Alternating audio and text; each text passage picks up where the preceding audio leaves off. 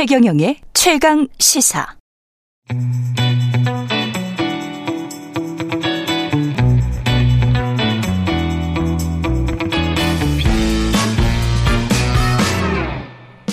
네, 정치 시사 이슈의 법적 쟁점을 시원하게 파헤쳐보는 시간입니다. 최강 로스쿨 오늘은 최강 로스쿨 학장 김준우 변호사와 함께하겠습니다. 안녕하십니까? 안녕하세요, 김준우 예. 변호사입니다. 한국판 드레피스 사건으로 불리는 91년 강경 유서대필 조작 사건. 이게 대표적 인권 침해 사건이었고 검찰이 무고한 사람을 기소해서 처벌을 했었던 사건인데 이걸 아직도 우리가 이야기를 해야 되나요? 2023년에? 네, 그렇습니다. 2023년도 다 끝나가는데. 그 상당히 안타까운 일이 아닐 수 없는데요. 예. 예. 91년 당시가 이제 사실은 그 당시만 해도 뭐 평가는 나뉠 수 있겠습니다만 예. 군부 정권이라고 해서 많은 거리 시위가 있었고 91년 봄 같은 경우는 뭐 명지대 학생이었던 강경대 그렇죠. 열사가 이제 폭력 진압 과정에서 숨중 사망하는 음. 그런 안타까운 일도 있었는데요. 그 당시에 이제 그 전민련이라고 해서 전국 음. 민족 민주 운동 연합에 이제 사회부장이었던 김기설이란 분이 이제 뭐 노태우 정권 퇴진, 뭐 민자당 해체 이런 걸 외치면서 분신을 이른바 했는데 예. 이걸 두고 이제 그 당시에 전민련의 총무부장이었던 강기훈 씨가 유서를 대필한 거다, 자살을 음. 방조한 거다 음. 이런 식으로 이제 공안 당국에서 당시 수사를 하고 국가수 감정을 해서 그래서 언론도 엄청나게 썼습니다. 그렇죠. 예. 그 당시에 뭐고 박홍 총장이 뭐 죽음의 구판 뭐 이러고 얘기했는데 김지아.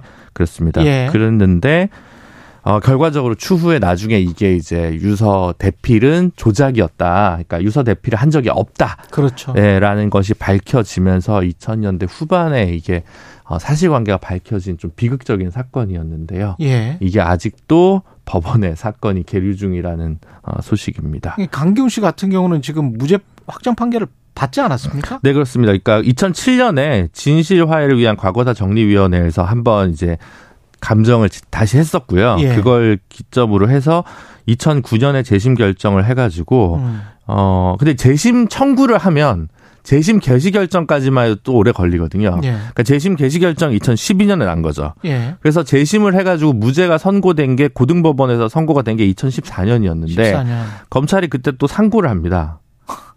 그래서 아 그냥 그냥 뒀으면 그냥 뒀으면 또 2014년에 확정인데, 확정인데 2015년에 근데 어 이제 91년 당시에 법무부 장관이 예. 김기춘. 아, 그랬네. 근데 2014년 당시에 대통령 비서실장이 김기춘. 네, 그렇습니다. 그렇기 때문에 아마 어. 이제 검찰이 또 권력의 눈치를 본 거 아니냐라고 네. 해서 그 당시 언론에서 상당히 비판적인 기사가 많았었는데요. 음. 결론적으로 2015년 5월에 유서 조작 및 자살 방조 혐의에 관해서 무죄가 최종 확정이 됐습니다. 그랬군요. 근데 예. 그러고 나면 그러고 나면 우리나라는 지금 여태까지 계속 문제였던 게 이 민주화 운동 과정에서 국가 폭력 범죄와 관련해 가지고 일제히 제도적으로 보상을 하는 게 사법적 구제 방식을 개인이 택할 수밖에 없도록 실질적으로 되어 왔습니다. 그러니까 결국은 국가를 상대로 별도로 또 민사 소송을 해야 되는 거죠. 자, 핵심은 네. 억울하게 이분이 옥살이를 한 거예요. 네, 그렇습니다. 강기훈 씨가 아주 뭐 사건과 관련해서는 충분히 말씀을 드렸고 네. 억울하게 옥살이를 했으면 네. 국가가 잘못 기소를 했고 네. 나중에 그게 모든 게 무죄로 결론이 났어. 네. 그럼 국가가 뭐 배상을 해줘야 될 거 아니에요? 그렇죠. 당연한 거 아닙니까? 당연한 거죠. 당연한 건데 네. 이제 그게 제대로 안 되다 보니까 개별적인 분들이 일일이 이제 국가를 상대로 손해배상 청구 소송을 하는 거죠. 근데 왜 그게 잘 안 되죠? 예. 그 이제 그 논란이 많아가지고 예. 그뭐 배보상 조항이라고 해서 민주화 운동 과정에서 이제 보상을 일부 하는 그래서 이제 국가 배상을 대신해서 어 일부의 돈만 주는 그런 굉장히 어 소극적인 태도의 입법이 있긴 있었습니다. 근데 음. 그러다 보니까 그게 사실은 실질적으로 어, 당장의 생계가 좀 급하신 분들, 그 당시 네. 어, 중요한 시기에 민주화 운동으로 뭔가 커리어가 경제 활동하기 어려운 분들은 음. 당장에 그 보상을 받아들이면서 약간 국가 배상 청구권을 포기하게 되면서 소액 보상 보상만 받고 끝난 경우가 있었고요. 음. 그 반면에 이제 그냥 소송을 하신 분들이 오히려 더 어, 많은 액수를 받게 되는 그런 또 불합리한 일들도 있었고 음. 그것도 이제 여는 과정이 되게 많습니다만 어쨌든 그렇군요. 국회에서의 소극적 입법 태도가 결국 문제였다고 요약해서 말씀드릴 수 있을 것 같습니다. 국가가 지금 아직 배상을 안 하고 있는 상황이죠? 네 그렇습니다. 그런 상황에서 이제 2015년에 예. 이제 민사소송을 제기를 했고 음. 이제 17년에 1심이 나고 2018년에 2심 결과가 나고 다시 작년에 대법원까지 결과가 났는데요. 예. 이제 이 뭐 굉장히 복잡하기 때문에 굉장히 요약해서 말씀드리면 지금 국가의 책임은 구전에 인정한 것도 있고 인정하지 않은 것도 있다가 대법원 판결을 계기로 다 인정하게 됐습니다. 음. 국가가 잘못했다. 국가 잘못했다. 예. 근데 그 당시에 이제 개별적으로 관여했던 뭐 검사라든가 예. 국가 그 감정을 했던 뭐 감정인이라든가 필체 감정. 네, 필체 감정했던 공무원이라든가 국가수에서 일했던 예. 이런 사람들의 어떤 개인적 수준에서의 배상 책임 그렇죠. 요거에 대해서는 소멸시효가 지났다는 법리를 통해서 다 기각이 됐습니다. 아, 그래요. 네. 근데 국가에서 배상도 안 해주고 이 국가의 책임은 인정했고요. 책임은 인정했지만 그러니까 국- 아직 배상은 안 해줬고. 네, 국가 단위로 책임을 인정을 했는데 음. 대법원에서 뭐 이것도 굉장히 좀 복잡합니다만 네. 어쨌든 그 2심에서 국가 책임을 원래 인정했던 게 있고 안 인정했던 게 있는데 네. 대법원에 올라가 가지고 야 국가 책임은 다 인정해라. 근데 개인 책임은 그거는 인정할 수 없다. 그러니까 책임은 인정하는데 소멸시효가 지났다. 이렇게 대법원이 작년에 판결을 했고요. 그러면서 그랬는데. 그게 다시 고등법원으로 사건이 지금 내려가서 내려가서. 개, 류 중인 사- 상황입니다. 소멸시효에 구애받지 않고 판단 할 수는 없는 건가요? 아 이제 그와 관련해서 뭐 헌법재판소나 대법원의 판결이 있어서 예. 국가 수준의 책임에 대해서는 음. 어, 그 소멸시효를 다시 국가가 잘못했는데 국가가 그 소멸시효를 주장하는 거 너무 시간이 지났으니까 어, 뭐 돈 주지 않아도 된다라고 얘기하는 것은 예. 권리 남용이다라고 대법원이 판단을 했는데 예. 어, 강기훈 씨 본인이 이제 그 개인들을 상대로 소송은 개인 그 전에 할 수 있었던 거 아니냐. 그렇기 때문에 그, 그 전에 부분과 언제 관련해서 할수 있었지? 아니 그러니까. 그 전에는 국가가 이게 잘못을 인정하 인정하지도 않았는데 네. 그 전에 언제 할 수 있었다는 거죠? 소송을? 네. 그러니까 그런 부분들에서 뭐 대법원의 판례가 이제 굉장히 마음에 들지 않은 부분이 있습니다만 그와 관련해서도 또 어떻게 보면 그때 이제 나라가 잘못한 건 맞는데 네. 이 사람이 이만큼 잘못했냐. 예. 예를 들어 뭐 KBS가 잘못했는데 네. 최경영이 진짜 잘못했냐와 관련해서 일부 증거가 부족하다라고 음. 하는 부분도 이제 같이 붙어 있는 거거든요. 그래서 보통 그럴 때는 기관에서 돈을 돈을 주고 네. 배상을 하고 네, 어, 최경령이 잘못했다라고 판단을 하면 네, 구상권을 청구하지 않습니까? 네, 그럴 수도 있죠. 그럼 그, 그렇게 뭐 그거는? 가능한 겁니다. 그러니까 지금 국가에서는 어쨌든 네. 위자료를 겨- 결과적으로는 줘야 되잖아요. 줘야 됩니다. 줘야 네. 되고요. 어, 줄 수밖에 없고요. 그렇죠. 지금 실질적으로 남아 있는 쟁점, 아니, 그러니까 실리적으로 남아 있는 쟁점은 네.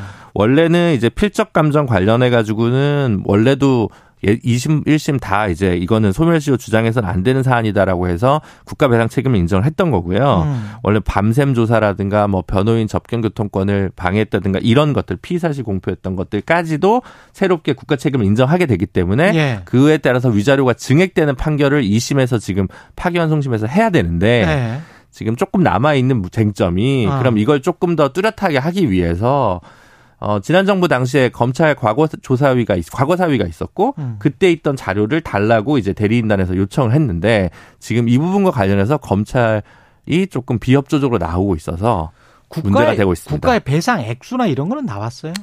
어, 이 원래 2심 때는 아마 뭐 6억에서 8억 정도가 나왔던 것으로 저는 기억하고 있는데요. 6억에서 8억. 네, 그 예. 사이였던 것 같습니다. 네. 근데 이제 개인들의 잘못도 있었다고 하면 좀 더 어, 이게 합 쳐질 수가 있습니다. 아, 지금은 이제 그 아까 말씀드렸지만 네. 개별 위법행위라는 게 그 필적 감정뿐만 아니라 아, 수사 과정에서 있었던 다양한 범법행위 부분들 그렇죠. 또 소멸시효 얘기, 얘기할 건 아니다. 음. 근데 기존에 있던 판례보다 검찰 과거사위에서 조사한 자료가 추가적으로 있으니 예. 그걸 입증하면 위자료가 더 인정될 수 있지 않겠습니까? 그렇죠. 그래서 이제 지금 대리인단에서는 그러니까 강기훈 씨 측에서는 이제 이거를 대고 검찰에다가 정보를 달라고 요청을 하고 있는데 요청을 하고 있는데 검찰이 이제 적극적으로 이에 응하지 않고 있어서 문제가 좀 되고 음, 있습니다. 자료가 있어야지 적극적으로 또 소송에 임할 수도 있을 것 같은데 그거는 뭐 열람이나 시청을 뭐 대검이 허락을 다 해주는 거가 아닌가 보죠. 네, 근데 이제 어쨌든 한편으로는 뭐 개인 정보가 있어서 줄 수 없다고 답변한 부분도 있었고요. 예. 그러다가 이제 뭐 정보공개 청구해가지고 그러면 부분적인 부, 분에 대해서 뭐 열람하고 음. 하지. 근데 이제 원래는 이거를 전자정 그러니까 뭐 하여튼 파일로 달라라는 음. 식으로 이제 청구를 했는데 예. 와가지고 봐라. 와가지고 봐라. 네, 라고 이제 하는 바람에 지금 이와 관련해서 음. 이거는 부당하다라고 해서 또 이제 강기훈 씨 측이 좀 어, 다시 뭐 즉시 항고라든가 이런 절차적 대응을 하고 있는 상황이고요.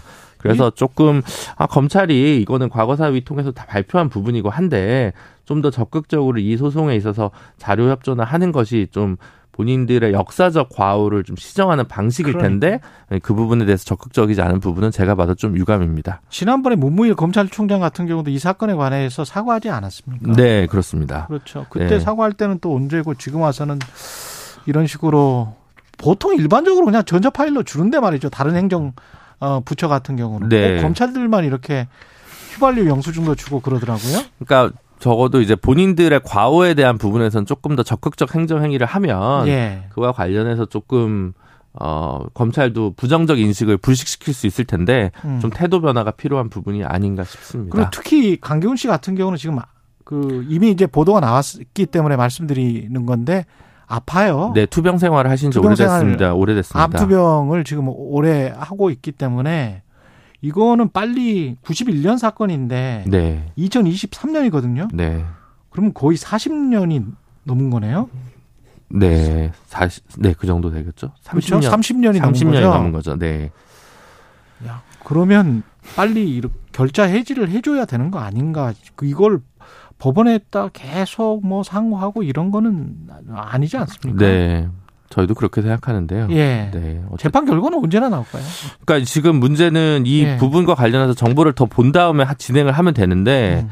어 정부에서 그러니까 검찰 쪽에서 이 지금 정보 공개와 관련해서 제한적인 그 열람만 가능하도록 해서 음. 이와 관련해 가지고 어그 대리인단에서 지금 어떻게 대응할지 고민 중이라고 하고요. 예. 그러다 보니까 지금 그 본안 그러니까 음. 기본적인 이 파기환송돼서 2심 고등법원으로 돌아온 사건은 현재 추정 중이어서요. 예. 적어도 뭐 연내에 이게 정리되지는 못할 것 같습니다. 아까 그 시효 말씀하셨는데 네. 국가 폭력에 의한 인권 침해 사건이 이거 말고도 이제 있을 수가 있잖아요. 네. 또 바꿀될 수도 있는데 네. 법을 바꾸면 안 돼요? 네, 그렇죠. 왜냐하면 기존에도 예전에 뭐 5.18이라든가 이런 경우에는 이제 공소시효를 배제하는 이게 있었거든요. 네. 그래서 이제 공소시효 혹은 이제 국가 배상 청구에 관련한 소멸시효까지 해서 음. 반인권적 국가범죄 시효 등에 관한 특례 법안이 작년에 연말에 아마 민주당에서 또 발의한 적이 있습니다. 음. 아직 국회에서 잠자고 있는 상황입니다. 여기까지 듣겠습니다. 최강 로스쿨 김준우 변호사였습니다. 고맙습니다. 감사합니다. 네.